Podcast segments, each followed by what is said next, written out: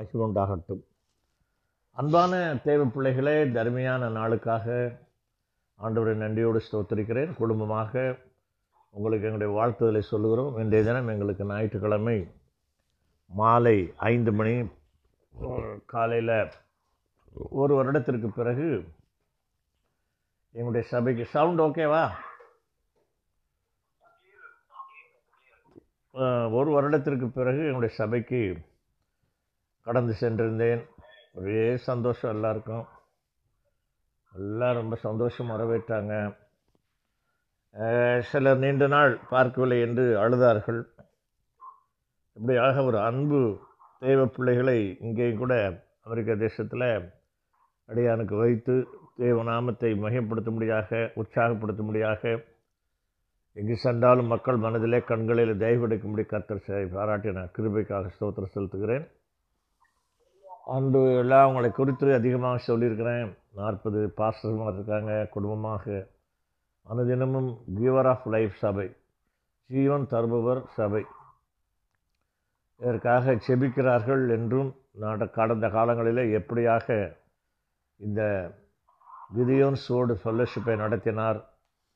ஆச்சரியமாக அவர்கள் ஆச்சரியப்பட்டார்கள் மிகுந்த ஆச்சரியப்பட்டார்கள். எப்படி ஒரு வருடத்தில் ஒரு ஒரு ஃபெல்லோஷிப்பில் இத்தனை ஒரு செய்திகளை கிட்டத்தட்ட ஒரு ஏற்கனவே நான் உங்களுக்கு சொல்லியிருக்கேன். கிட்டத்தட்ட கடந்த ஆண்டில் ஒரு ஐநூறு செய்திகளுக்கு மேலாக ஆன்லைன் மூலமாகவும் பல சபைகளுக்கு கடந்து சென்றிருக்கிறேன். ஒரு இருபத்தஞ்சி சபைக்கு மேலே கடந்து சென்று எல்லாம் ஒரு ஐம்பது நூறு செய்திகள் கிட்டத்தட்ட சிக்ஸ் ஹண்ட்ரட் மெசேஜஸ் கொடுக்கவும் அதே போல் அங்கே கிவர் ஆஃப் லைஃப் சபை துரசாமிபுரத்தில் கட்டி எழுப்ப சபையில் சபைக்கு அருகாமையில் ஒரு தங்குவதற்கு ஒரு cottage compound wall water facilities இப்படி பல வேலைகளை கர்த்தர் செய்யவும் ஐம்பது யூடியூப்களை தயாரித்து நாற்பத்தி நான்கு யூடியூப்களை ஏற்றவும் மூன்று புஸ்தகங்களை வெளியிடவும் இன்னும் பல காரியங்களை கர்த்தர் இது நிச்சயமாக இந்த ஆண்டு நமக்கு எங்கேயும் போக முடியாது. இதை சரியாக பயன்படுத்தி கொள்ள வேண்டும் என்று அவங்களுடைய கிருபையினாலே என்னுடைய சேவிங்ஸ் பேங்கெல்லாம் பணம் பேங்கில் இருந்ததெல்லாம் எடுத்து ஒரு சில ப்ராப்பர்ட்டிகளை விற்று இவைகளில் ஏனென்றால் இதை போல் ஒரு சந்தர்ப்பம் இனி அமைவது மிக கடினம். எனவே தான் அதை தீர்மானித்து கர்த்தர் விதமாக நடத்தினார். நீங்கள் அப்போஸ்தல நடவடிக்கைகள் நம்ம தொடர்ந்து வாசித்து வருகிறோம் வாசித்து ஜெபித்து தியானித்து வருகிறோம். நீங்கள் பார்த்தீங்கன்னா நம்ம எப்படி ஆதி அப்போஸ்லர் காலத்தில் சபைகள் நடந்ததோ அதே போல் நடந்து கொண்டிருக்கிறது. அது நீங்கள் ஒவ்வொரு அதிகாரத்திலையும் கூர்மையாக கவர்ந்து பார்த்தால் கவனித்து பார்த்தால் இருக்கும். இவ்விதமாக கர்த்தர் இன்றைக்கு செய்தி கொடுக்கவும் சாட்சியனுடைய சாட்சியை எங்களுடைய சபையில் சொல்லவும் அது ஃபேஸ்புக்கில் வந்திருக்கிறது. அவர்கள் எடுத்த ஃபேஸ்புக்கில் எனக்கு டேக் டேக் பண்ணியிருக்கிறாங்க அதனால் நீங்கள் அதை பார்த்து கொள்ளலாம். இங்கிலீஷில் இன்றைக்கி செய்தி கொடுக்க அது ஆசீர்வாதமாக அது அமைய. இது எல்லாவற்றையும் கர்த்தர் செய்தார். கர்த்தருடைய பரிசு நமக்கு சோத்திரம் உண்டாகட்டும். ஆக எல்லாம் உங்களுடைய ஜெபத்தினுடைய ஒரு மேன்மை. தொடர்ந்து செபிங்க தொடர்ந்து இதில் இணைந்துருங்க. ஏதோ சின்ன சின்ன வருத்தத்தோடு சென்றவர்களெல்லாம் திரும்ப அழையுங்க புதிதாக சேருங்க. இது எல்லாவற்றுக்கும் உங்களுக்கு ஆசீர்வாதம் நிறைவாய் கிடைக்கும். ஏனென்றால் இது உங்களுடைய ஊழியம். யாரும் தனிப்பட்ட ஒரு மனிதனுடைய ஊழியம் அல்ல என்று பலமுறை சொல்லியிருக்கிறேன்.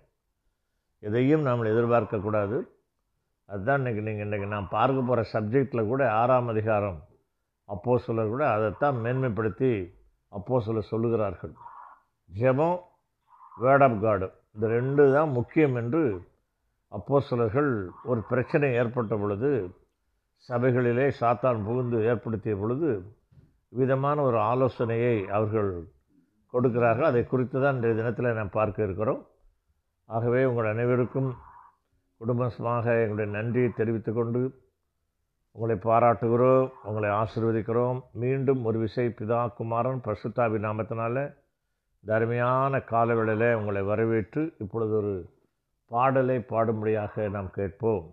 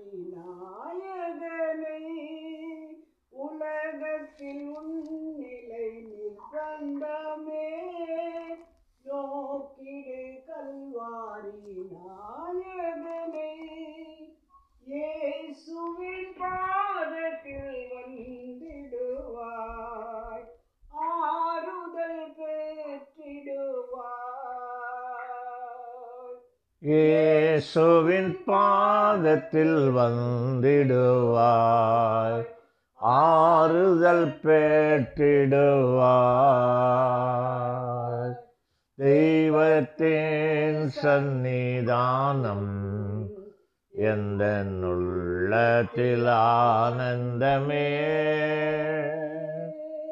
காருண்யமாம் அவர் சத்தம். காதுகளுக்கின்பமே. காதுகளுக்கு காதுகளுக்கின்பமே.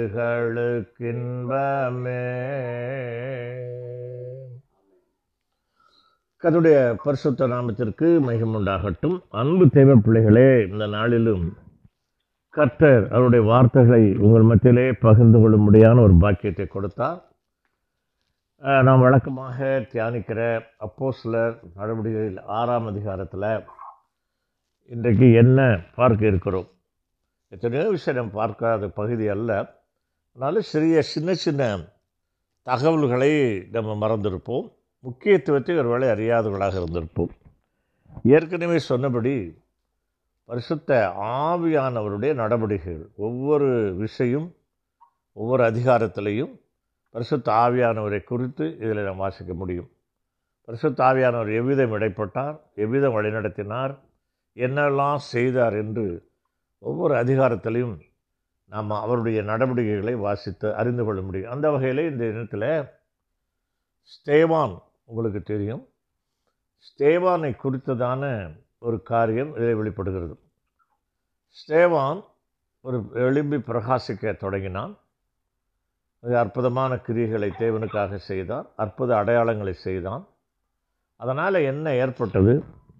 அதனுடைய விளைவு என்ன என்று சொல்லி நாம் பார்ப்பதற்கு முன்பு சில காரியங்கள் சபைகளிலே நடக்கத் தொடங்கும் சபைகள் விருத்தி அடைந்து ஏராளமாக பெருகும் பொழுது என்ன ஆகும்? கண்டிப்பாக பார்த்து பிசாசுக்கு பொறுக்காது. இன்றைக்கி ஏன் இன்றைக்கு பல தேசங்களிலே குறிப்பாக இந்தியா தேசத்தில் பொறுக்க முடியவில்லை பிசாசுக்கு என்றால் நன்றாக வளர்ந்து ஏறுகிறது. தே- தேவனுடைய ராஜ்யம் சுவிசேஷம் அதிகமாக மீடியாக்கள் மூலமாக மற்ற வகைகளிலே பரவுகிறதை பிசாசு நன்றாக அறிந்திருக்கிறான். ஆகவே தான் எதையாவது செய்து சபைகளில் குழப்பத்தை உண்டாக்கி ஏதாவது செய்ய வேண்டும் என்ற தீவிர முனைப்போடு கூட அப்போவே தொடங்கியிருக்கான் பாருங்கள் அதுதான் இப்போ நம்ம எதுவும் எல்லாமே சரித்திரத்தில் சந்தித்து வந்தது தான் புதிதாக எதையும் கிறிஸ்டியானிட்டி சந்திக்கவில்லை. எல்லாம் பழைய காலத்திலிருந்து அப்படியே தான் தொடர்ந்து வருகிறது. ஆக சபைகள் விரித்தடைந்து வரும்பொழுது பிசாசுக்கு பொறுத்து கொள்ள முடியலை. ஆகையில என்ன செய்கிறார் ஏதாவது ஒரு பிரிவினையை உண்டாக்க வேண்டும் என்று இரு தரத்தாருக்கு இடையிலே ஒரு பிரிவினையை கொண்டு வருகிறார். வாசிக்கலாம். அப்போ சில ஆறில் வாசிங்க. ஒன்றாம் அதிகாரம் ரெண்டாம் வசனம். ஆ ஒன்று ரெண்டு. ஆறு ஒன்று ரெண்டு. அந்நாட்களிலே சீஷர்கள் பெருகின போது கிரேக்கரானவர்கள் தங்கள் விதவைகள் அன்றாடக விசாரணையில் திட்டமாய் விசாரிக்கப்படவில்லை என்று எபிரேயருக்கு விரோதமாய் முறுமுறுத்தார்கள். அப்பொழுது பன்னிருவரும் சீஷர் திட்டத்தை வரவழைத்து தாங்கள் தேவ வசனத்தை போதியாமல் பந்தி விசாரணை செய்வது தகுதியல்ல. ஆதலால் சகோதரரே ஓகே போதும். இங்கே வாசிக்கிறோம். இரண்டு வகையான விசுவாசிகளை வாசிக்கிறோம். ஒன்று யூத விசுவாசிகள் அது எபிரேயர்கள். நான் ஏற்கனவே சொல்லியிருக்கிறேன். எபிரேயருக்கு எழுதின நிருபம் ஒரு நிருபம் இருக்கு இல்லையா? அது புரிந்து கொள்ளுங்க இப்போது அப்போது கத்துடைய பரசுராமத்துக்கு மகிமை உண்டாகட்டும். ஒரு கூட்டம் யூத கிறிஸ்தவர்கள் இன்னொரு கூட்டம் கிரேக்க கிறிஸ்தவர்கள். இந்த கிரேக்க கிறிஸ்தவர்களுக்கு இங்கிலீஷில் ஹெல்லனிஸ்டிக் என்று ஒரு பெயர் கொடுக்கப்பட்டிருக்குது இங்கிலீஷில். இவங்க எல்லாம் ஒரு இடத்துல தான் இருக்கிறாங்க. எல்லாருமே எருசலேமிலே அதை சுற்றிலும் வாழ்கிறார்கள். ஆகவே அன்பு தேவ பிள்ளைகளே ஏற்கனவே இவர்களுக்கு ஒரு கலாச்சார ரீதியாக ஒரு ஒரு வித்தியாசம் உண்டு எப்போவுமே. லாங்குவேஜ் ரீதியாக மொழி மொழி பிறகு கல கலாச்சாரம் அவருடைய கலாச்சாரம் வேறு இவருடைய கலாச்சாரம் வேறு. ஆனாலும் இயேசு கிறிஸ்துவினுடைய ரட்சிப்பை பெற்றுக்கொண்ட பிறகு எல்லாரும் தேவனுடைய பிள்ளைகள். அதனால தான் பிரதர் எப்படி பிரதர் சிஸ்டர்னு சொல்கிறோம் நமக்கு எல்லாத்துக்கும் ஒரே தகப்பன் பிதா. அதான் பரமண்டலில் இருக்க எங்கள் பிதாவே. இப்போ பிதா தகப்பனாக இருக்கிற அப்படின்னால எல்லாம் ஒற்றுமையாகத்தான் வாழ்ந்து கொண்டிருக்கிறோம். சில வேளைகளில் தான் இந்த மாதிரியான ஒரு வித்தியாசத்தை சாத்தான் எப்பொழுது உண்டாக்குறான்? சபைகள் தீவிரமாக பெருகி வருவதை கண்ட சாத்தானும் இப்போ என்ன செய்கிறான்? பிரிவினை குற்றம் சுமத்துதல் குற்றம் கண்டுபிடிக்கிறது ஒருவர் மேல் ஒருவர் பொறாமை கொள்வது ஒருவர் ஒரு ஒரு வந்து ஒருவர் வந்து கசப்பு தேவையில்லாத கசப்புகளை உண்டாக்கி கொள்வது தனக்குத்தானே சில பேர் தனக்குத்தானே. ஃபோன் மூலமாகவே நாம் சந்தித்து ஃபோன் மூலமாகவே இந்த ஊழியங்களை விருத்தி செய்து வரும்போதே ஒருவருக்கொருவர் பார்க்காது இருக்கும்போதே சிலருக்கு என்ன? வித்தியாசமான எண்ணங்கள் வித்தியாசமான செயல்பாடுகள் சில பாஸ்டர்மார்களுக்கு.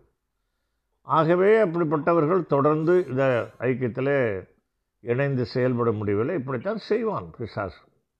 அது மிகப்பெரிய தவறு. எந்த ஒரு ஐக்கியத்திலையும் நிலைத்து நிற்க எந்த ஒரு ஐக்கியத்தில் குறைகள் குற்றங்கள் எதிர்பார்க்காத சில காரியங்கள் நடக்கத்தான் செய்யும்.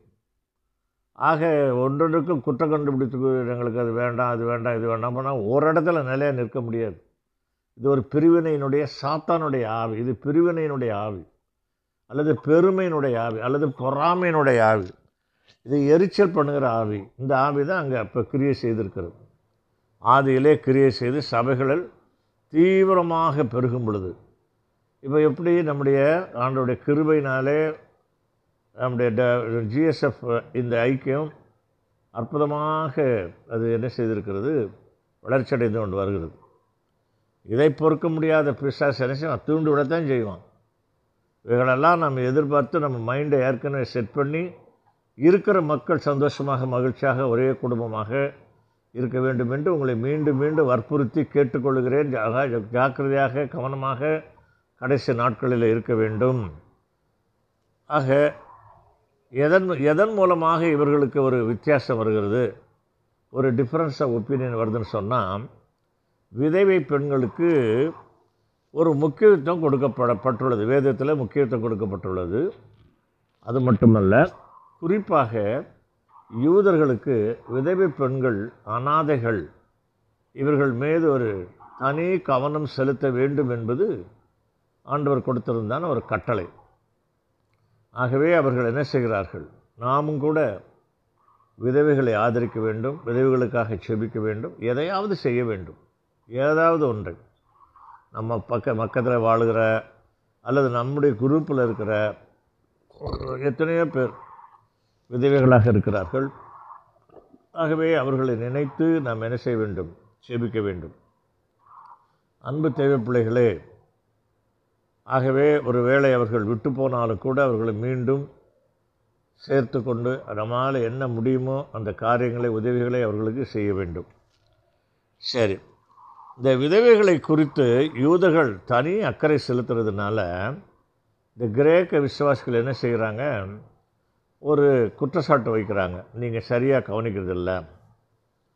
அதாவது ஒரு ஊழியத்தில் ரெண்டு வகை இருக்குது ஏற்கனவே நாம் பார்த்தோம் பொதுவாக வைத்து அவர்கள் சபையை அனுபவித்தார்கள் வைத்திருந்தார்கள் சொத்துக்களை எல்லாம் விற்று அப்போசல் பாதத்தில் வைத்து எல்லாரையும் போஷித்தார்கள் வழிநடத்தினார்கள். அப்படிப்பட்ட காலகட்டத்தில் தான் விதவைகளை சரியாக எல்லாரையும் ஒரே மாதிரி பாவித்து ஒரே மாதிரி கவனிப்பது இல்லை என்கிறதான ஒரு குற்றச்சாட்டை பிசாசு மிகைப்படுத்துகிறான். இதுதான் நடக்கும். சோத்திரம் கருடைய வருஷம் சோத்திரம் உண்டாகட்டும். பாருங்கள் ஒன்று தீமைத்தேயி ஐந்தாம் அதிகாரம் எடுக்கலாமா? ஒன்று தீமைத்தேயி ஐந்தாவது அதிகாரம் மூன்றாவது வசனத்திலிருந்து சில வசனங்களை நீங்கள் வாசித்து பார்ப்பீங்கன்னு சொன்னால் பௌலப்போசலன் சில காரியங்களை குறித்து அங்கே எழுதுகிறதான காட்சியை நாம் பார்க்க முடியும். ஒன்று தீமைத்தேயி ஐந்தாம் அதிகாரம் மூன்றிலிருந்து பதினாறு வரைக்கும் உள்ள சில வசனங்களை படிங்க அப்புறம் சொல்லும்போது நிறுத்திக்கலாம். கடிந்து கொள்ளாமல் அவனை தகப்பனைப் போலவும் பாலிய புருஷரை சகோதரரைப் போலவும் முதிர் வயதுள்ள ஸ்திரிகளை தாய்களைப் போலவும் பாலிய ஸ்திரிகளை எல்லா கற்புடன் சகோதரிகளைப் போலவும் பாவித்து புத்தி சொல்லு. உத்தம விதவைகளாகிய விதவைகளை கனம் பண்ணு. விதவையானவளுக்கு பிள்ளைகளாவது பேரன் பேத்திகளாவது இருந்தால் இவர்கள் முதலாவது தங்கள் சொந்த குடும்பத்தை தெய்வ பக்தியாய் விசாரித்து பெற்றோர் செய்த நன்மைகளுக்கு பதில் நன்மைகளை செய்ய கற்றுக்கொள்ள கடவுள்கள் அது நன்மையும் தேவனுக்கு முன்பாக பிரியமுமாய் இருக்கிறது. உத்தம விதவையாய் இருந்து தனிமையாய் இருக்கிறவள் தேவனிடத்தில் நம்பிக்கை உள்ளவளால் இரவும் பகலும் வேண்டுதல்களிலும் ஜபங்களிலும் நிலைத்திருப்பார். இவ்விதமாக பல காரியங்கள் விதவைகளை குறித்து மிக தெளிவாக வேதத்திலே நாம் வாசிக்கிறோம். ஆகவே விதவைகள் அனாதைகளை நாம் என்ன செய்ய வேண்டும்? முக்கியப்படுத்த வேண்டும். இப்படிப்பட்ட செயல்களை என்ன செய்யலாம்? இதில் சரியில்லை அதில் சரியில்லை என்று சொல்லி சாத்தான் வந்து தூண்டி விடுகிறான் பரிசுத்தத்தில் எவ்வளையோ மேன்மையான காரியங்கள் இருக்குது. பரிசுத்தம்னா விசுவாசம்னா ஏதோ ஒரு பேருக்கு விசுவாசம் அல்ல பேருக்கு பரிசுத்தம் அல்ல. அன்பு தெய்வ பிள்ளைகளே நான் உங்களுக்கு ஒரு சாட்சி சொல்கிறேன் பெருமைக்காக அல்ல. இதில் எப்பொழுது வாசித்தம் அல்லவா? வாலிப பெண்களை எப்படி பார்க்க வேண்டும்? விதவைகளை எப்படி பார்க்க வேண்டும் என்று மிக அழகாக தீமத்தி ஐந்து மூன்றில் படிங்க. மறுபடியும் கூட அது ஒரு வசனத்தை படிங்க. விதவைகளாகிய விதவைகளை கனம் பண்ணு. விதவையானவளுக்கு பிள்ளைகளாவது பேரன் பேத்திகளாவது இருந்தால் இவர்கள் முதலாவது தங்கள் சொந்த குடும்பத்தை தேவ பக்தியாய் விசாரித்து பெற்றோர் செய்த நன்மைகளுக்கு பதில் நன்மைகளை செய்ய கற்றுக்கொள்ள கடவர்கள் அது நன்மையும் தேவனுக்கு முன்பாக பிரியமுமாய் இருக்கிறது. உத்தம விதவையாய் இருந்து தனிமையாய் இருக்கிறவள் தேவனிடத்தில் நம்பிக்கை உள்ளவளாய் இரவும் பகலும் வேண்டுதல்களிலும் ஜெபங்களிலும் நிலைத்திருப்பாள். படிங்க. சுகபோகமாய் வாழ்கிறவள் உயிரோடே செத்தவள். அவர்கள் குற்றம் சாட்டப்படாதவர்களாய் இருக்கும்படி. இவைகளை கட்டளையிடு. ஒருவன் தன் சொந்த ஜனங்களையும் விசேஷமாக தன் வீட்டாரையும் விசாரியாமற் போனான் அவன் விசுவாசத்தை மறுதளித்தவனும் அவிசுவாசியிலும் கெட்டவனுமாய் இருப்பான். போதும். போதும். இவ்விதமாக பல காரியங்களை சொல்லிக்கொண்டே போகிறார்.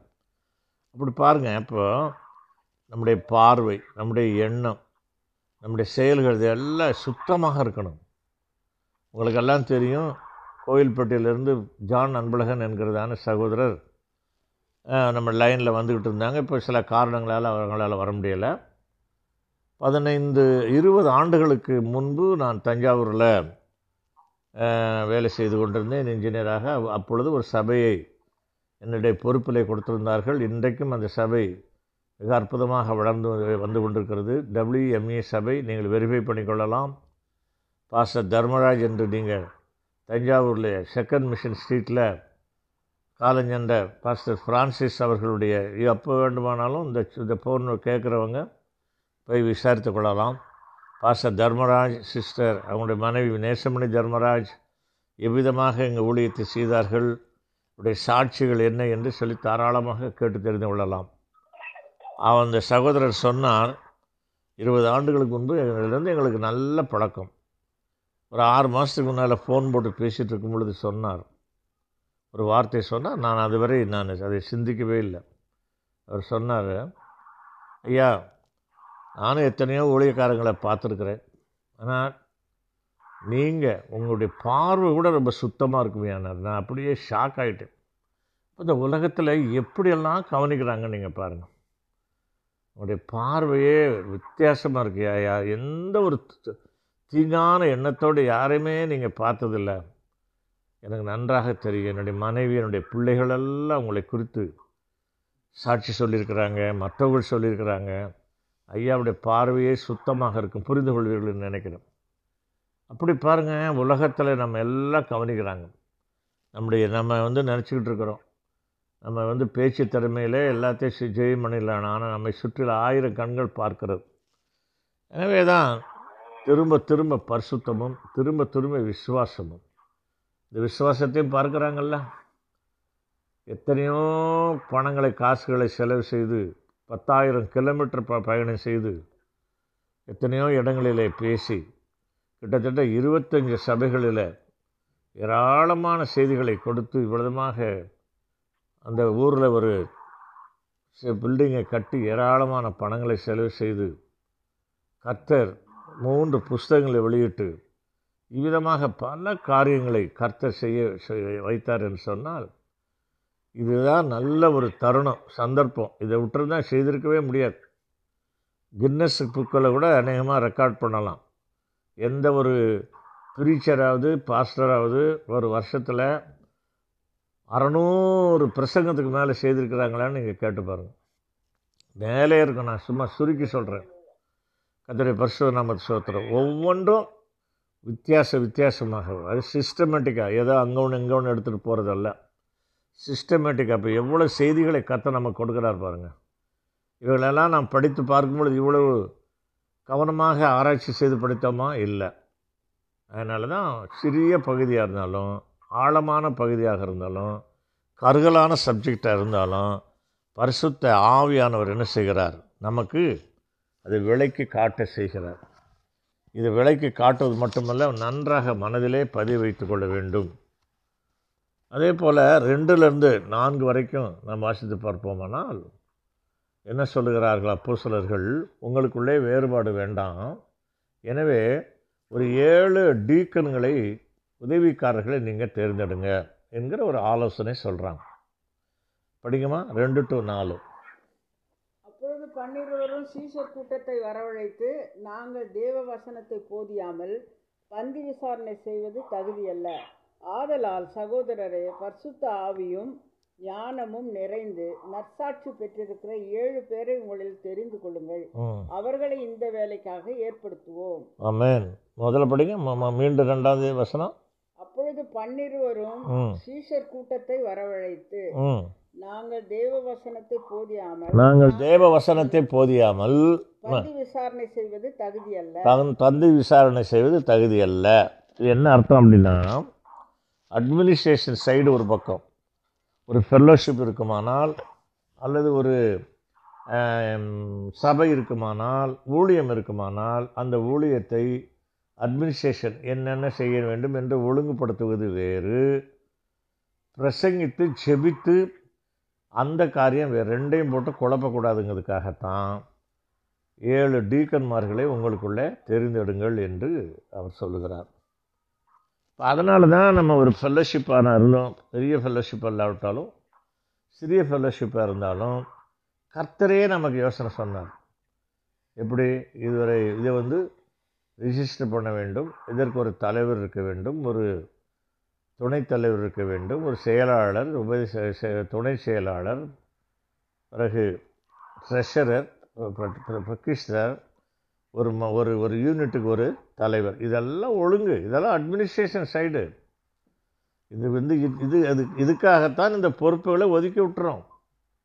எல்லாம் ஒருத்தரே செய்ய முடியுமா? எல்லோரும் ஒருத்தரே செய்ய முடியாது. செய்யக்கூடாது. அதுதான் இப்போ சொல்லுது வேதம். பிரசங்கம் பண்ணுறவங்க ஜெபிக்கிறவங்க தனி. அதில் வந்து இந்த அட்மினிஸ்ட்ரேஷனில் அவங்க தலையிட வேண்டியதில்லை. அதனால தான் நான் சொல்கிறேன் நீங்கள் எவ்வளோ பெரிய ஆளாக இருக்கலாம். இந்த இந்த ஃபெல்லோஷிப்பில் இருக்கிறீங்க எல்லாம் இல்லைன்னு சொல்லலை. ஆனால் ஒரு ஐக்கியத்திற்குள்ளே வரும் பொழுது ஐக்கியத்தினுடைய ஒழுங்குமுறைகளை கடைபிடித்து நடக்க வேண்டும் என்று திரும்ப திரும்ப சொல்வதற்கு காரணம் இதுதான். இப்போ டீச்சிங்கு நான் புதுசாக ஒன்றும் சொல்லலை. ஆகையினால ஏழு யாரை யாரை ஏற்படுத்த சொல்கிறாரு ஆதலால் சகோதரரே. பரிசுத்த ஆவியும் ஞானமும் நிறைந்து நற்சாட்சி பெற்று பெற்றிருக்கிற ஏழு பேரை உங்களில் தெரிந்து கொள்ளுங்கள். எப்படி? பரிசுத்த ஆவியனை பெற்றிருக்கணும். அப்புறம் ஞானத்தை உடையவர்களாக இருக்கணும்? அடுத்து நற்சாட்சி உள்ளவர்களாக இருக்கணுமா. இந்த வகையில் ஒருவருக்கொருவர் கட்டுப்பட்டவர்களாக இருக்க வேண்டும். அதுதான் கிறிஸ்தவ ஒழுங்கு. அதை நன்றாக ஞாபகத்தில் நீங்கள் வைத்துக்கொள்ள வேண்டும். அப்போ ஏழு பேரை என்ன செய்ய சொல்கிறாங்க தேர்ந்தெடுத்து அவர்களை ஏற்படுத்தும்படி அப்போ சிலர் என்ன செய்கிறாங்க? அறிவுரை வழங்கினார்கள். சரியா? அப்போ பொதுவான அழைவப்பான ஜெபம் வேத வசனங்களை ஆராய்வதை விட்டுவிட்டு இந்த பிரச்சனைகளை பார்ப்பது அல்ல ஊழியம் அப்படிங்கிறத தெளிவாக சொல்கிறாங்க நம்ம அதைத்தானே செய்கிறோம் ஜெபமும் வேத வசனத்தை தியானிப்பதும் தானே ஊழியம்? கர்த்தர் தான் இதை செய்திருக்கிறாரு. அப்போ இதில் நீங்கள் இணைந்திருக்க எவ்வளோ பாக்கியவான்கள்? நீங்கள் இந்த பாக்கியவான்கள் மற்றவர்களுக்கு அதை வந்து ஒரு எத்தனை தடவை சொல்லியாச்சு? மற்றவர்களுக்கு அறிமுகப்படுத்துனீங்களா? புதிதாக எத்தனை பேர் வந்தாங்க? இவைகளெல்லாம் நான் உங்களுக்கு விட்டு விடுகிறேன் நான் கர்த்தர் வந்து நாளை விசாரிப்பாரானால் அது நீங்கள் தான் பதில் சொல்ல வேண்டியது இருக்கும். ஏன்னா நான் வேதம் சொல்லுகிறது இதனால் யாருக்கும் எந்த புகழ்ச்சியும் இல்லை. எந்த புகழும் வரப்போகிறதில்ல எந்த வருமானமும் வரப்போறதில்லை. இது வந்து நம்ம ஒரு ஒரு புதிய ஒரு வித்தியாசமான ஒரு ஐக்கியம் என்பதை இந்த உலகத்திற்கு நிரூபிக்க வேண்டும் என்று கிட்டத்தட்ட ஒன்றை வ- ஒரு வருஷத்துக்கு மேலாக ஒன்றரை ஆண்டுகளாக இதை இடைவிடாமல் நடத்தி கொண்டு வருகிறோம். அந்த வகையில் நீங்கள் அத்தனை பேரும் அதில் பொறுப்பேற்று நடத்தணும். சரி. இப்போ அஞ்சாம் வசனத்திலிருந்து ஏழாம் வசனத்தை வாசித்து பார்க்கும் பொழுது இந்த ஏழு டீக்கன்மார்கள் இவளுடைய வேலை என்ன? இவர்கள் சபையை கவனிக்கிறது பந்து விசாரிப்பு செய்வது எப்படி இருந்தால் ஒழுங்குபடுத்துவது போன்ற காரியங்களை செய்யணுமே தவிர இவங்க வந்து பாஸ்டர்கிட்ட வந்து நீ அப்படி பிரசங்கம் பண்ணு இப்படி பிரசங்கம் பண்ணு அதை செய் இதை செய் என்று சொல்லி யோசனை சொல்வது அல்ல. அது அதிகப்படியான ஒரு காரியம். இப்படியெல்லாம் நடக்க போய்த்தான் ஏற்கனவே ஆதி அப்போஸ்த காலத்தில் தெளிவாக நீ இதை செய்ய வேண்டும். சபையில் இப்படி ஒழுங்கு இருக்க வேண்டும் என்று இருபத்தோரு வகையான ரகசியங்களை பவுல போஸ்தலன் சபைக்காக எழுதுகிறார். தட் மீன்ஸ் இருபத்தோரு வகையான ஒழுங்குகளை அவர் எழுதுகிறார். இன்னும் சொல்லப்போனால் இருபத்தோரு வகையான ஸ்திரத்தை ஸ்திர எதிலெல்லாம் ஸ்திரப்பட வேண்டும்? எதிலெல்லாம் ஸ்திரத்தோடு வாழ வேண்டும்? சும்மா இல்லை கிறிஸ்தவ ஜீவியம். சும்மா கர்த்தர் உயர்த்தி விட மாட்டார் ஒருவரையும். அதற்கென்று பல பிரயாசங்கள் படணும் பல தியாகங்களை செய்யணும். உண்மையும் உத்தமமாய் வாழ வேண்டும். அப்படி இருந்தால்தான் கொஞ்சத்தில் உண்மையாக இருந்தால் அநேகத்தில் உன்னை அதிகாரியாக வைப்பேன். தன் வேலையிலே ஜாக்கிரதையுள்ளவனை கண்டால் அவர்கள் நீசர்கள் மத்தியில் அமராமல் ராஜாக்கள் மத்தியில் அமர்வார். இது நிச்சயம். ராஜாக்கள் மத்தியிலே ஒரு நாள் அமர வைப்பார். ஒரு நாள் கொண்டு போவார். பெரிய லெவலுக்கு கத்தர் கொண்டு போவார். அன்பு தெய்வ பிள்ளைகளே அது யாரானாலும் சரி நீங்கள் ஒவ்வொருவரும் இதை எதிர்பார்க்கலாம். ஒரு பெரிய லெவலுக்கு நினைச்ச போகிறார். கர்த்தர் நம்மை கொண்டு செல்லப் போகிறார் உங்களை ஒவ்வொருவரையும் கொண்டு செல்லப் போகிறார். அடுத்தது ஐந்திலிருந்து ஏழு வரைக்கும் பார்க்கும்போது ஏழு பேர் யார் அதில் முக்கியமானவர்கள் யார் எப்படி இவர்கள் வஞ்சிக்கப்பட்டார்கள் எப்படி நடத்தப்பட்டார்கள் எப்படி பொறாமை புகுந்தது யாரெல்லாம் புகுந்தது என்று சொல்லி படிப்படியாக நாம் பார்க்க இருக்கிறோம். முக்கியமாக இந்த ஏழு பேரில் ஸ்தேவான் ஒன்று ஃபிலிப்பு ஒன்று இந்த ஸ்தேவான் ஃபிலிப்பை பற்றி தான் இருக்குது அதிகமாக சொல்லப்பட்டிருக்குது. அவன் யார் ஃபிலிப் யார் ஸ்டேவான் யார் மற்றவங்கள்லாம் யார்? மொத்தம் ஏழு பேர் கொடுத்துருக்கு இது யார்? இவைகளை குறித்து எப்படி இவர்களுக்கு மேலே ஒரு பொறாமை ஏற்பட்டது? எப்படி ஸ்தேவான் அவனை கைது செய்வதற்கு ஏதுவான ஒரு காரியத்தை மற்றவர்கள் செய்தார்கள் என்பது போன்ற விவரங்களை கர்த்தர் சித்தமானால் நாளை தினத்தில் நாம் பார்ப்போம். பரிசுத்தமாக நம்முடைய வாழ்க்கை காத்துக்கொள்ள கடவோம் சந்தோஷமாக மகிழ்ச்சியாக இருப்போம். நம்பிக்கையோடு இருப்போம். கர்த்தர் நிச்சயமாக உயர்த்துவார் ஆசீர்வதிப்பார் மகிமைப்படுத்துவார் உங்கள் ஒருவரையும் உயர்த்துவார். இந்த வருஷத்தில் எழும்பி பிரகாசிக்க போகிறோம். மறந்து விடாதீர்கள். எழும்புறது மட்டுமல்ல பிரகாசிக்கவும் போகிறோம். ரைஸ் அப் அண்டு வாக் என்பதை மறந்து விடாதபடி கர்த்தர் உங்களை க கரம் பிடித்து வழி நடத்துவாராக. Thank you God bless you amen யாராவது ஒருவர் செபித்து முடிக்கலாம் அன்பின் பரம பிதாவே இந்த நல்ல கால வேளையில அப்போ சிலர் ஆறாம் அதிகாரத்தில இருந்து ஆண்டவரே நாங்கள் ஒரு சில வசனங்களை தயாரித்தோம் உங்களுக்கு நாங்கள் காத்திருக்கிறோம் தகப்பனே பிள்ளைகளுக்கு வா- பிள்ளைகளை வாழ்த்துகிறேன் ஆசீர்வதிக்கிறேன். அருமையான காலவேளையிலும் கூட நம்முடைய தேவனாகிய கர்த்தர் நல்லவராகவே நமக்கு ஆறுதல் செய்கிறவராகவே அவர் தேற்றவாளனாக இருக்கிறார். ஆகவே நாம் நம்முடைய வேத ஆராய்ச்சிக்கு முன்பு இந்த தேற்றவாளன இயேசுவை குறித்து ஒரு பாடலை நாம் கேட்போம். எங்களை யாவரும் ஜபநிலையோடு இருக்கும்படி அன்போடு கேட்டுக்கொள்கிறேன்.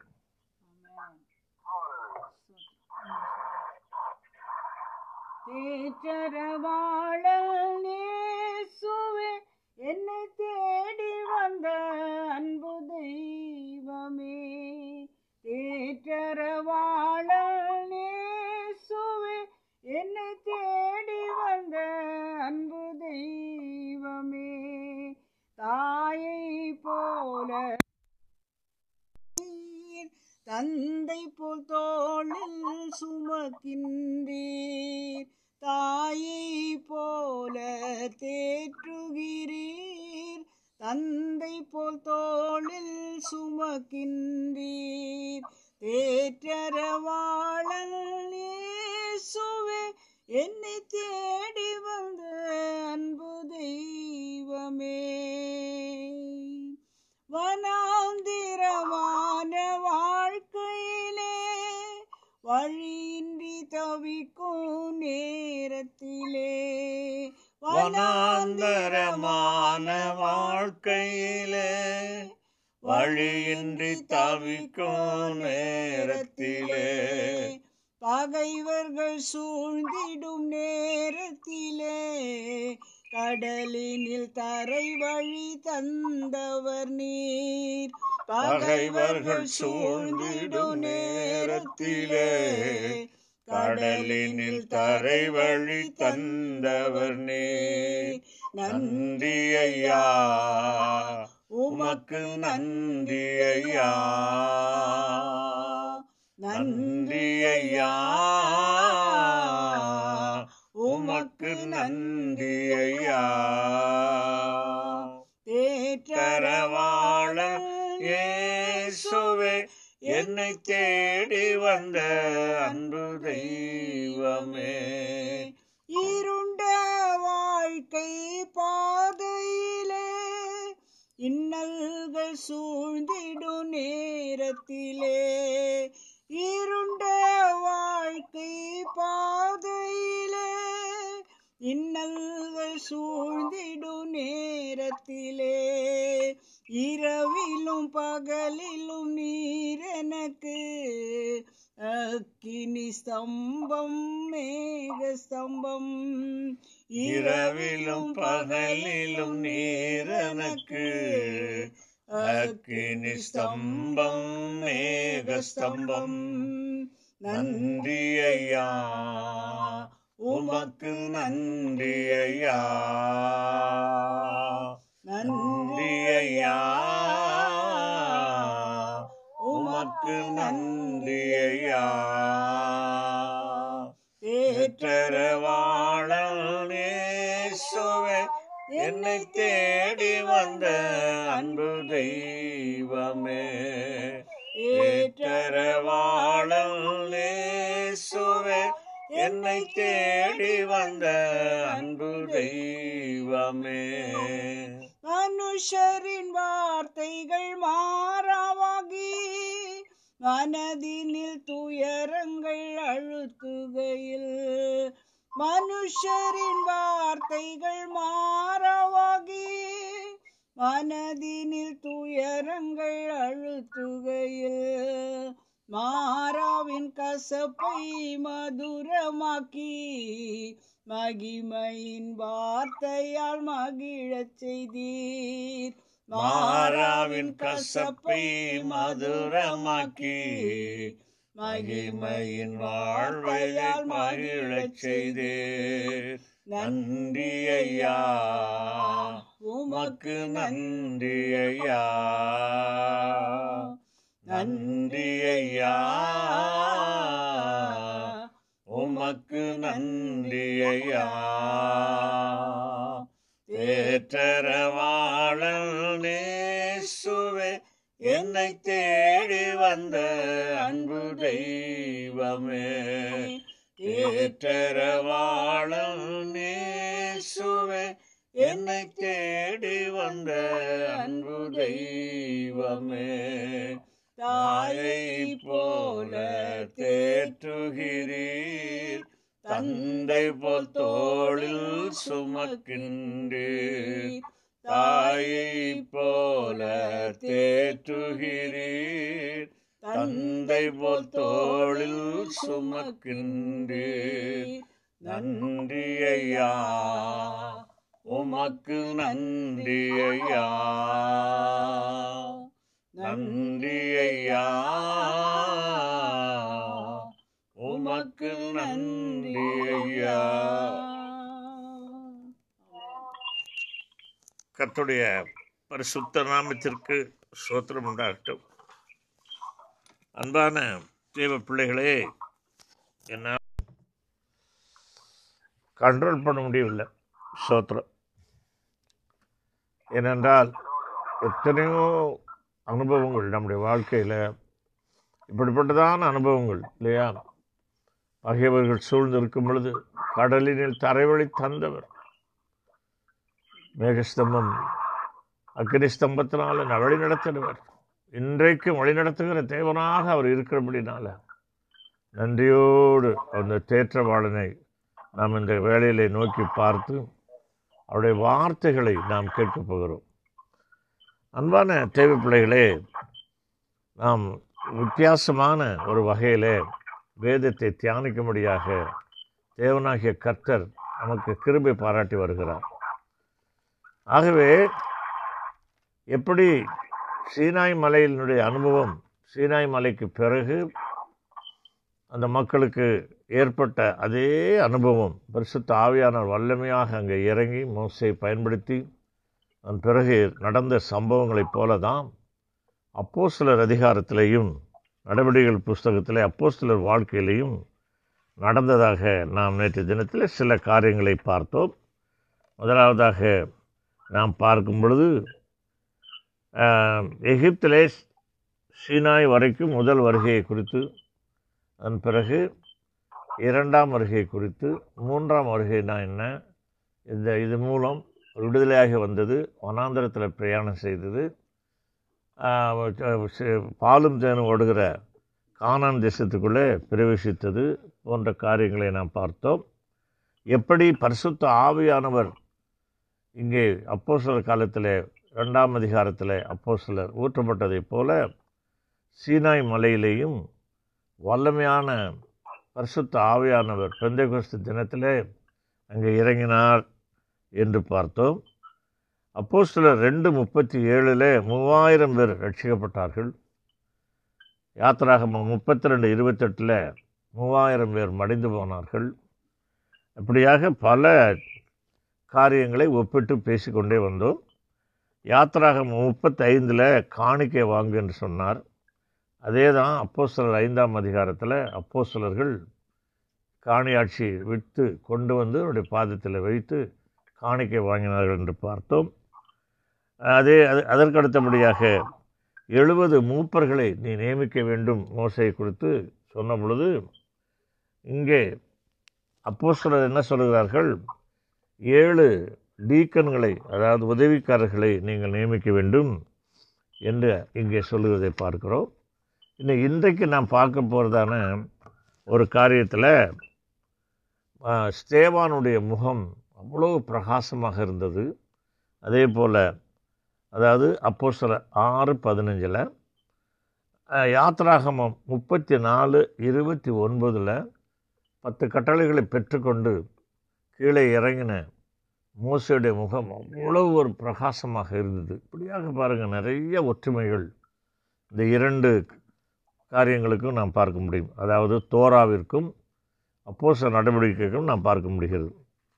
ஆகவே அன்பு தேவை பிள்ளைகளே இந்த ஏழு பேரில் ஏழு பேர் உதவிக்காரர்கள் நியமிக்க வேண்டும். அதிலே முக்கியமானவர் ஸ்டேவான் அடுத்து ஃபிலிப்பு ரெண்டு பேருடைய வாழ்க்கையில் ரொம்ப ஒரு ஸ்பெசிஃபிக்காக ஒரு ரிமார்க்கபிளாக அது இருக்கிறதே நம்மாலே பார்க்க முடியும். எப்படி என்று சொன்னால் ஸ்டேவான் அவனை குறித்து நாம் பார்க்கும் பொழுது மிகுந்த ஞானமுள்ளவனாக வல்லமை உள்ளவனாக பரிசுத்த ஆவியானுடைய வல்லமையை பெற்றவனாக ஆழமான போதனை செய்கிறவனாக செய்கிறவனாக அவன் இருந்தான் என்று நாம் பார்க்கிறோம். அது மட்டுமல்ல அதாவது வசனம் எட்டில் அப்போ சிலர் ஆறு எட்டில் ஸ்தேவான் விசுவாசத்திலும் வல்லமையிலும் ஞானத்திலும் நிறைந்தவனாக இருந்தான். வசனம் பத்தில். அவன் பேசின இதெல்லாம் பார்த்தா அப்படியே ஆச்சரியமாக இருக்குது. எவ்வளோ ஒரு ஆச்சரியமாக இருக்குது. எப்படி இவனுக்கு இவ்வளோ ஞானம் வந்தது? இதுதான் ரொம்ப ஆச்சரியமாக. இயேசுவோடு இருந்தவன் அல்ல. கொஞ்ச நாள் தான் அந்த சீஷர்களோடு அப்போஸ்தலோடு இருந்திருக்கிறான். எப்படி ஒரு அனந்த ஞானத்தை கர்த்தர் இவனுக்கு கொடுத்தார் என்று ஆச்சரியமாக இருக்கிறது. பத்தாவது வசனத்தில் அவன் பேசின ஞானத்தையும் ஆவியையும் எதிர்த்து நிற்க அவர்களாலே கூடாமல் போயிட்டோம். எவ்வளோ ஒரு பயங்கரமான ஒரு காரியம் பாருங்கள் இப்படி ஒரு ஆசீர்வாதத்தை பாருங்கள் அப்போது உலகத்திலேயே தேவனுடைய வார்த்தைகளை போதிக்கிற மக்களுக்கு ஒரு விசேஷித்த கிருபை இருக்கிறது என்பதை நிச்சயமாக இதன் மூலம் உணர்ந்து கொள்ள முடியும். அதுதான் நமக்கு மிகுந்த ஒரு முக்கியமாக கடைசி நாட்கள் இருக்கிறது. அதே போல் இப்பொழுது சொன்னதைப் போல் அவன் முகமும் தேவதூதரின் முகத்தைப் போல பிரகாசித்தது என்று நாம் பார்க்கிறோம். சரி இப்படியாக எழுந்து பிரகாசித்த இந்த ஸ்தேவானை ஒரு கூட்ட ஜனம் பொறாமையினாலும் எரிச்சலினாலும் மிஸ் அண்டர்ஸ்டாண்டிங் புரியாததினாலும் எதிர்க்கிறார்கள். பயங்கரமான ஒரு எதிர்ப்பு அவன் மேலே சுமத்தப்படுகிற காட்சியை நாம் பார்க்க முடியுது ஆக கதிர பரசுராமத்துக்கு ஸ்தோத்திரம் உண்டாகட்டும் இங்கே என்ன குற்றச்சாட்டு வைக்கிறார்கள்? மெயினான என்ன குற்றச்சாட்டு வைக்கிறார்கள்? மத்தெழுதின சுவிசேஷம் இருபத்தி ஆறாம் அதிகாரம் ஐம்பத்தொம்பது அறுபது அறுபத்தி ஒன்று இந்த மூன்று வசனங்களை வாசித்து பார்ப்போம். மத்தெழுதின சுவிசேஷம் இருபத்தி ஆறு ஐம்பத்தி ஒன்பது முதல் அறுபத்தி ஒன்று வரைக்கும் ஆண்டவராகிய இயேசுவின் மீது வைத்த குற்றச்சாட்டு. ஆ. படி வாசிங்க. மூப்பரும் ம். சங்கத்தார் யாவரும்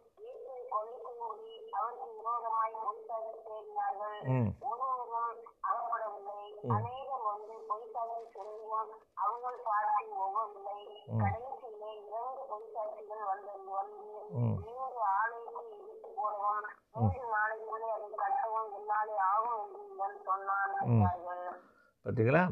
அப்போ இந்த குற்றச்சாட்டு தான் இப்போ ஸ்தேவான் மேலே இவ்வளோ நல்லா கவனிங்க நீங்கள் இதே குற்றச்சாட்டு தான். ஸ்தேவான் மேலே வருகிறது. நல்லா ஒவ்வொன்றா நம்ம பார்க்க போகிறோம். இவர் என்ன செய்தான்? அவர்கள் எப்படி புரிந்து கொண்டார்கள்? எதை தேவ தூஷணம் என்றார்கள்? இது நீங்கள் பார்த்தீங்கன்னா இரண்டு காரியம் இருக்கிறது ஸ்தோத்திரம். ஒன்று தேவ தூஷணம் இன்னொன்று தேவர்கள் தூஷணம். ரெண்டுக்கு நல்ல வித்தியாசம் தெரியும். எப்பொழுது இந்த தேவ தூஷணம் என்று சொல்ல சொல்ற சொல்கிறார்கள்? புரியாமல் இயேசுவை உயர்த்தி காட்டின பொழுது. இயேசு ஒருவரே இரட்சகர் மோசையை காட்டிலும் பெரியவர் பிரமாணங்களின் நிறைவு என்று உயர்த்தி காட்டின பொழுது அவர்கள் என்ன நினைக்கிறார்கள்? தேவ தூஷணம் என்று நினைக்கிறார்கள். அதே போல் இயேசு தான் மெய்யான தெய்வம் மெய்யான வழி மெய்யான உலகத்துக்கு வெளிச்சமுள்ள வெளிச்சமானவர் ரட்சகர் என்று சொல்லும் பொழுது தேவர்கள் என்ன சொல்லி சொல்லுகிறார்கள். தூஷணம் என்று அது கருதப்படுகிறது. பல இடங்களிலே உங்களுக்கு தெரியும். எதை குறித்து நான் சொல்கிறேன் என்பது தெரியும். அன்பு தேவ பிள்ளைகளே ஸ்தேவானுடைய ஆழமான ஆணித்தரமான போதனை தான் இந்த எரிச்சலுக்கும் பொறாமைக்கும் அவன் மீது குற்றச்சாட்டு எதையாவது செய்ய வேண்டும் என்று அவன் மீது அவர்கள் மும்முரமாக இவை விரோதமாக வந்தது. எனக்கு ஆச்சரியமாக இருக்குது எப்படிப்பட்ட ஒரு மனுஷனை? முதல் சா சாட்சியாக இரத்த சாட்சியாக அவனை அவன் மாறிவிட்டானே என்று சொல்லி அவனுடைய ஊழியங்களை அதிகமாக படிக்க முடியவில்லை என்று சொல்லி மிக வருத்தமாக இருக்கிறது. எதிரி பரிசிரமத்துக்கு சூத்திரம் உண்டாகட்டும். நீங்கள் பாருங்கள் சுவிசேஷ ஆரம்பத்தில் காஸ்பலில் நீங்கள் பார்த்தீங்கன்னா யோவான் ஸ்நானகன் அவன் என்ன செய்தான் அவனுடைய போதனையை பார்த்து தான் அவனுடைய கடினமான போதனை. அவனுடைய அதை பார்த்து தான் அவன் மீது அவனை என்ன செய்தார்கள்? பொறாமையில் எரிச்சலிலே அவனை என்ன செய்தார்கள்? கொலை செய்தார்கள். முதல் இரத்த சாட்சி சுவிசேஷத்தில் யோவான் ஸ்நானகம் அப்போ சில அதிகாரங்களில் முதல் இரத்த சாட்சி ஸ்தேவான் அவனும் ஏற ஏகதேசம் இந்த டீச்சிங் தான் காரணம் இந்த போதனை. எப்படி போதனை செஞ்சுருக்கிறான்னு நீங்கள் பாருங்கள் ஏன் இந்த ஆலயம் இல்லாமல் போனது நல்லது என்று கூட நீங்கள் நினைப்பீங்க. ஒரு காலங்களிலே நான் நினச்சிருக்கிறேன் என்ன இது தேவனுடைய ஆலயத்தை இவ்விதமாக இது இல்லாமல் போய்விட்டது? அது எவ்வளோ பெரிய ஒரு எனக்கு தெரிஞ்சு இது ஒரு பெரிய ஒரு ஒரு அபாம அதாவது ஒரு அவமானமாக எனக்கு தோணுச்சு. தேவனை தேவன் தொழுது கொண்ட அந்த இடத்தை தேவனை தொழுது கொண்டு பலியிட்ட அந்த இடம் இல்லாமல் போயிட்டு இது எதற்காக கர்த்தர் இப்படி செய்தார்? என்று சொல்லி நான் பல மாதங்கள் பல வருடங்கள் பல நாட்கள் இதை குறித்து சிந்தித்து வருகின்றேன் ஆனால் இப்பொழுது தான் எனக்கு இந்த சப்ஜெக்ட் எடுக்கும் பொழுது ஆறாம் அதிகாரத்தை எடுக்கும் பொழுது அதை குறித்ததான ஓரளவிற்கு தெளிவு எனக்கு கிடைத்தது சோத்திரம். அதை உங்களுக்கு முன்பதாக இன்றைய தினத்தில் பகிர்ந்து கொள்ள ஆசைப்படுகிறேன். அப்போ அப்போஸ்தில் முதல் சாட்சி ஸ்தேவான். அப்போ அப்போஸ்தில் அதாவது அப்படி அப்படியானால் யோவான் சாணகனுடைய ஆவியை பெற்றிருந்தான். யோவான் சாணகன் எலியாவின் ஆவியை பெற்றிருந்தான். யோவான் சாணகனுடைய ஆவியை ஸ்தேவான் பெற்றிருந்தான். ஆகவே தான் அப்படிப்பட்டதான போதனைகளை செய்தார். இப்போ பாருங்கள் எதை இவர்கள் தூஷணம் என்றார்கள்? நீங்கள் பாருங்கள் இவன் செய்தது என்ன? இயேசு மோசையோட பெரியவர். இல்லையா? ரெண்டாவது இவன் சொன்னது என்ன? இயேசுவே தேவன். மூன்றாவது அவன் சொன்னது என்ன? இயேசு நியாயப்பிரமாணத்து நிறைவாக இருக்கிறார். நாலாவது அவன் சொன்னது என்ன? இயேசு பாரம்பரியங்களை விட சடங்காச்சாரங்களை விட பெரியவர்னார் இயேசுவைத்தான் உயர்த்தி உயர்த்தி சொல்லிட்டே வருகிறார். அப்போ இயேசு மோசையுடைய பெரியவருங்கிறது அது ஒரு மோசைக்கு விரோதமான ஒரு தூஷணமாக அது கருதப்பட்டுச்சு. அதே போல் இயேசுவே தேவன். என்று சொன்னது. அது பிதாவுக்கு விரோதமான தூஷணமாக அவர்கள் எடுத்துக்கொண்டார்கள் அடுத்தது இயேசுவே நியாயப்பிரமாணத்தை நிறைவேறுதல் என்பதை பிரமாணங்களுக்கு எதிரான தூஷணம் பிளாஸ்பமி என்று இங்கிலீஷில் சொல்வார்கள் எடுத்துக்கொண்டார்கள் அப்புறம் இயேசுவே பாரம்பரியத்திற்கும் சடங்காச்சாரத்திற்கும் மேலானவர். அப்படிங்கும்போது அவங்க இட்ட அவங்க பலிகள் சடங்காச்சாரங்கள் அவர்கள் பின்பற்றின காரியங்கள் இவை அத்தனைக்கும் அது எதிரடையான ஒரு தூஷணம் என்று இதைத்தான் தூஷணம் என்கிறார்கள். பார்த்துக்கொள்ளுங்க அப்போ தூஷணங்கள் என்ன? இதுதான். அடுத்து நீங்கள் பார்த்தீங்கன்னா ஸ்தேவானுடைய கருத்துப்படி ஸ்தேவானுடைய அவனுடைய அவன் அவனுடைய கண்டன்ட் அவனு அவன் பிரசங்கித்த உபதேசத்தினுடைய சாராம்சம். அது என்ன என்று ரத்தன சுருக்கமாக பார்த்தால் முதல்ல ஆரோன் இருக்கான்னு பார்த்தீங்களா? ஆரோன். அப்படின்னா ஆசாரித்துவம் அப்படின்னு அர்த்தம். ஆரோன் மோசைக்கு எதிரடையானவன். ரெண்டாவது தேவனுடைய ஆலயம் நல்லா கவனிங்க. தேவனுடைய ஆலயம் எருசலேமில் இருந்த சாலமோனால் கட்டப்பட்டு ஒரு விஷயம் கம்ப்ளீட்டாக அழிக்கப்பட்டு ஜெருபா வேலையில் கட்டப்பட்ட அந்த தேவனுடைய ஆலயம். சாட்சியின் கூடாரத்திற்கு எதிரடையானது என்று அவன் பிரசங்கித்தான். மூன்றாவது சாலமோனை காட்டிலும் சாலமோனை காட்டிலும் தாவீது பெரியவர். அப்போ சாலமோன் தாவீதுக்கு எதிரடையானவன். அந்த கேரக்டரை கொண்டு வர்றான் பாருங்க. எதனால் இந்த தேவனுடைய ஆலயம் இவ்விதமாக அவர்கள் ஏற்கனவே தேவதூஷணம் என்றார்கள். அதை அது அதே போல் ஸ்தேவானுடைய கருத்துக்களை பார்க்கும் பொழுது தேவனுடைய ஆலயத்தை குறித்து அவர் என்ன சொல்ல வருகிறான் என்றால் சுருக்கமாக அந்த தேவனுடைய ஆலயம் ஆரோனின் பொன் கன்றுக்குட்டியை போன்ற ஒரு விக்கிரகம். அது விக்கிரகமாக மாறிப்போனது. அதனால தான் ஏசாமி கள்ளர் என் பிதாவின் வீட்டை கள்ளர் குகையாக்கினீர். அப்போ இதுவரைக்கும் அந்த ஆலயம் இருந்திருக்குமானால் தேவனுடைய ஆலயம் அது கள்ளர் குகையாக இருந்திருக்கும் விக்கிரகமாக மாறி போயிருக்கும். ஏனென்றால் அது போயிட்டு வந்தால் போதும். கோயிலுக்கு போயிட்டு வந்தால் போதும். காணிக்கை போட்டுட்டு வந்தால் போதும். பலி கொடுத்துட்டு வந்தால் போதும். அப்படிங்கிற ஒரு எண்ணத்துக்கு இவங்கள் அடிபணிந்து அதை என்ன செய்திருப்பார்கள்? விக்கிரமாக விக்கிரக கோயிலாக மாற்றியிருப்பார்கள். நீங்கள் பாருங்கள் மோசையுடைய வாழ்க்கையில் மோசை மறித்த பிறகு ஏன் மோசையை வந்து பாலும் தேன் ஓடுகிற காணானுக்குள் பிரவேசிக்க செய்யவில்லை என்றால் அப்படி பிரவேசித்திருப்பானேயானால் அல்லது அவன் ச- அவன் மறித்த இடம் தெரிந்திருக்குமானால் மறித்து அடக்கம் பண்ணப்பட்ட இடம் தெரிந்திருக்குமானால் அந்த இடத்தை ஒரு பெரிய ஆலயமாக மாற்றி மோசைக்கு முக்கியத்துவம் கொடுத்துப்பார்களே தவிர தேவனுக்கு முக்கியத்துவம் கொடுத்துருக்க மாட்டார்கள். அதே போல் எல்லா இடத்துலையும் சிலைகளை செய்து வைத்திருப்பார்கள். இதுதான் நடந்திருக்கும். ஆகவே தான் அது மட்டும் இல்லை ஆண்டவராக இயேசு அதை அதிகமாக விரும்பவில்லை. தேவனுடைய ஆலயத்தை அதிகம் விரும்பவில்லை. இடித்து போட்டு என்ன செய்ய இடித்து போடுவது ஒன்று ஒரு கல்லின் மேல் ஒரு கல் இராதபடி இடித்து போகப்படும் நாள் வந்து வரும். இவைகளெல்லாம் வைத்து நாம் பார்க்கும் பொழுது இது எப்படி இது இருந்திருக்குமானால் இன்றைக்கு வரைக்கும் அது அவர்களுக்கு அது விக்கிரகமாக மாறி போயிருக்கும். வேறு சிந்தனைகள் அவர்கள் செ- அவர்களுக்கு போயிருக்க முடியாது என்று நம்மால் கருத முடிகிறது. ஆகவே ஆரோனின் பொன் கன்றுக்குட்டியை போன்ற அது விக்கிரகம். அதில் நமக்கு சோத்திரம் உண்டாகட்டும். எனவே இவைகளெல்லாம் சொன்னது நிமித்தம் ஸ்தேவான் இவைகளை எடுத்து கூறினது நிமித்தம் அவன் பகைக்கப்படுகிறான். அவன் மீது எரிச்சல் படுகிறார்கள். என்னென்னா சடங்காச்சாரத்தை தான் பின்பற்றுகிறாங்க? இயேசுவிடத்திலே போய் நின்றவங்களாச்சே இயேசுவிடத்திலே கொஸ்டின் பண்ணவங்க. இயேசு காலத்திலே இவங்க புரிந்து கொள்ளவில்லை. ஆண்டவராக இயேசுடைய டீச்சிங்கே இவங்க புரிந்து கொள்ளவில்லை.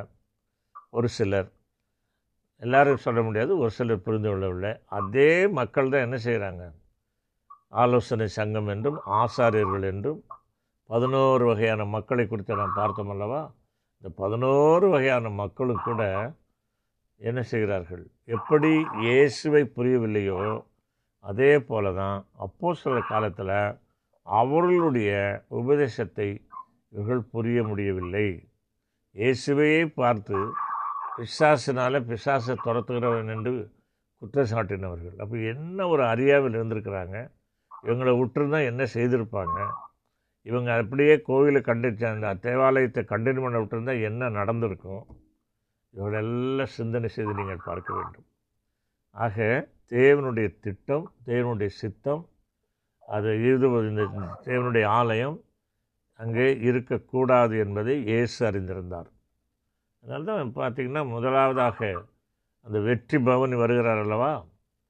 அவருடைய அடிக்க பஸ்கா பண்டிகைக்கு முன்பு சிலுவையிலே அவர் மறிப்பதற்கு முன்பு வரக்கூடியதான ட்ரையம்பல் என்ட்ரி என்று சொல்லுகிறதான வெற்றி பவனி வருகிறதான வேளையிலே எருசலேமை பார்த்து கர்த்தர் கண்ணீர் விட்டார். இயேசுவாமி கண்ணீர் விட்டாங்க. ஏனென்றால் அந்த நகரத்திற்கும் தேவனுடைய ஆலயத்திற்கும் என்ன நடக்கப் போகிறது என்பதை ஆண்டவர் அறிந்திருந்தார். அதை காட்டிலும் இன்னும் அறியாமல் இருக்கிறாங்களே. இன்னும் அதே தான் இன்ற வரைக்கும் நடக்குது. இன்றைக்கு வரைக்கும் இயேசுவை தெரியும். ஆனால் இயேசுவை பற்றி தெரியாது. இல்லையா? அதுதான் முக்கியம். என்ன பிரச்சனை? இயேசு எல்லாருக்கும் தெரியும். தெரியாது என்று யாருக்கும் சொல்ல முடியாது. ஆனால் இயேசுவை பற்றி அவர்களுக்கு தெரியாது. ஆகவே நம்ம படிக்கலாமா? என்னென்ன குற்றச்சாட்டு சொன்னாங்க என்று அதை படித்து முடித்து விட்டு அதன் பிறகு பதினஞ்சாவது வசனத்துக்கு கடந்து செல்வோம். அப்போ சிலர் இருபத்தி ஆறு கடைசி ஒரு ஆறு வசனங்கள் அது நாலு வசனம் அதாவது சோத்திர பதினொன்று பாருங்க பதினொன்று டு பதினாறு அப்போ சிலர் ஆறு பதினொன்று டு பதினஞ்சு ஆறு பதினொன்று டு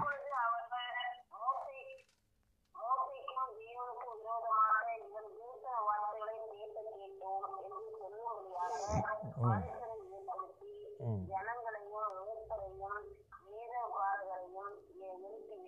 嗯。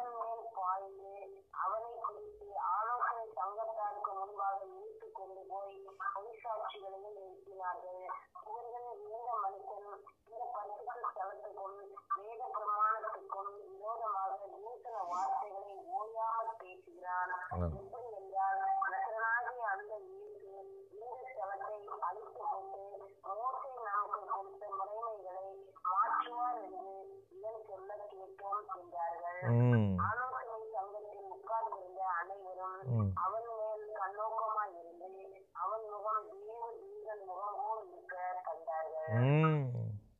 படிங்க. மறுபடியும் பதினாறாம் பதினஞ்சு வருஷத்து படிங்க.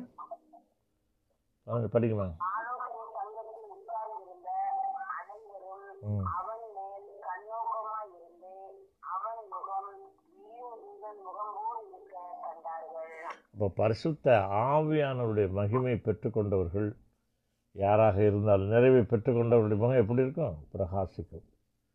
நம் சங்கீதம் இருபத்தி ஆறில் வாசிக்கிறோம். அவர்கள் அவர்களை நோக்கி பார்த்தார்கள் அவர்கள் முகங்கள் வெட்கப்பட்டு போகவில்லை அவைகள் பிரகாசம் அடைந்தன. எந்த மனுஷனையும் பிரகாசிக்கிற செய்கிறவர் நம்முடைய தேற்றவாளனாகிய இயேசு. எனவே அன்பு தேவைப்படுகளே இந்த அருமையான வேளையில் ஒவ்வொருவரும் ஸ்தேவான்களாக மாற வேண்டும். சத்தியத்தை புரிந்து கொள்ள வேண்டும். கண்டிப்பாக எந்த உபதேசம் என்பதை அறிந்து கொள்ள வேண்டும். எல்லாவற்றுக்கும் மேலாக இயேசுவே எல்லாவற்றுக்கும் மேலானவர். மோசையை காட்டிலும் தேவாலயத்தை காட்டிலும் ஆரவனை காட்டிலும் சாலமோனை காட்டிலும் தாவீதை காட்டிலும் எல்லாவரையும் காட்டிலும் மேலானவர் ஒப்பற்றவர். அதான் பாடுறாங்க இல்லையா? கர்த்தாவே தேவர்களில் உமக்கு ஒப்பானவர் யார்? அது ஒரு ஸ்டேன்ஸாக போடலாமா? இந்த இல்லை இது ஒரு கோரஸ் மட்டும். கர்த்தா. கர்த்தாவே தேவர்களில் உமக்கொப்பானவர் யார்? வானத்திலும் பூமியிலும் உமக்கொப்பானவர் யார்? கர்த்தாவே தேவர்களில் உமக்கொப்பானவர் யார்? வானத்திலும் பூமியிலும் உமக்கொப்பானவர் யார்? உமக்கொப்பானவர் யார்?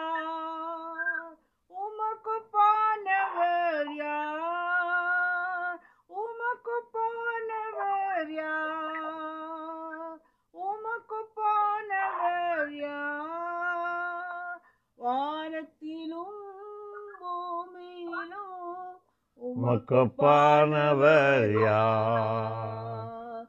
வானத்திலும் பூமியிலும் உமக்கொப்பானவர் யார்?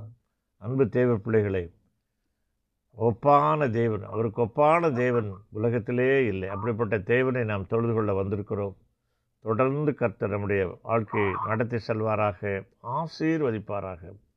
சந்தோஷமுள்ள தேவ பிள்ளைகளை வல்லிலே சொல்லுங்கள் அதன் பிறகு யாராவது ஒருவர் செபித்து முடிக்கலாம். சந்தோஷமுள்ள பிள்ளை. ஆமாம். லேலுயா யாராவது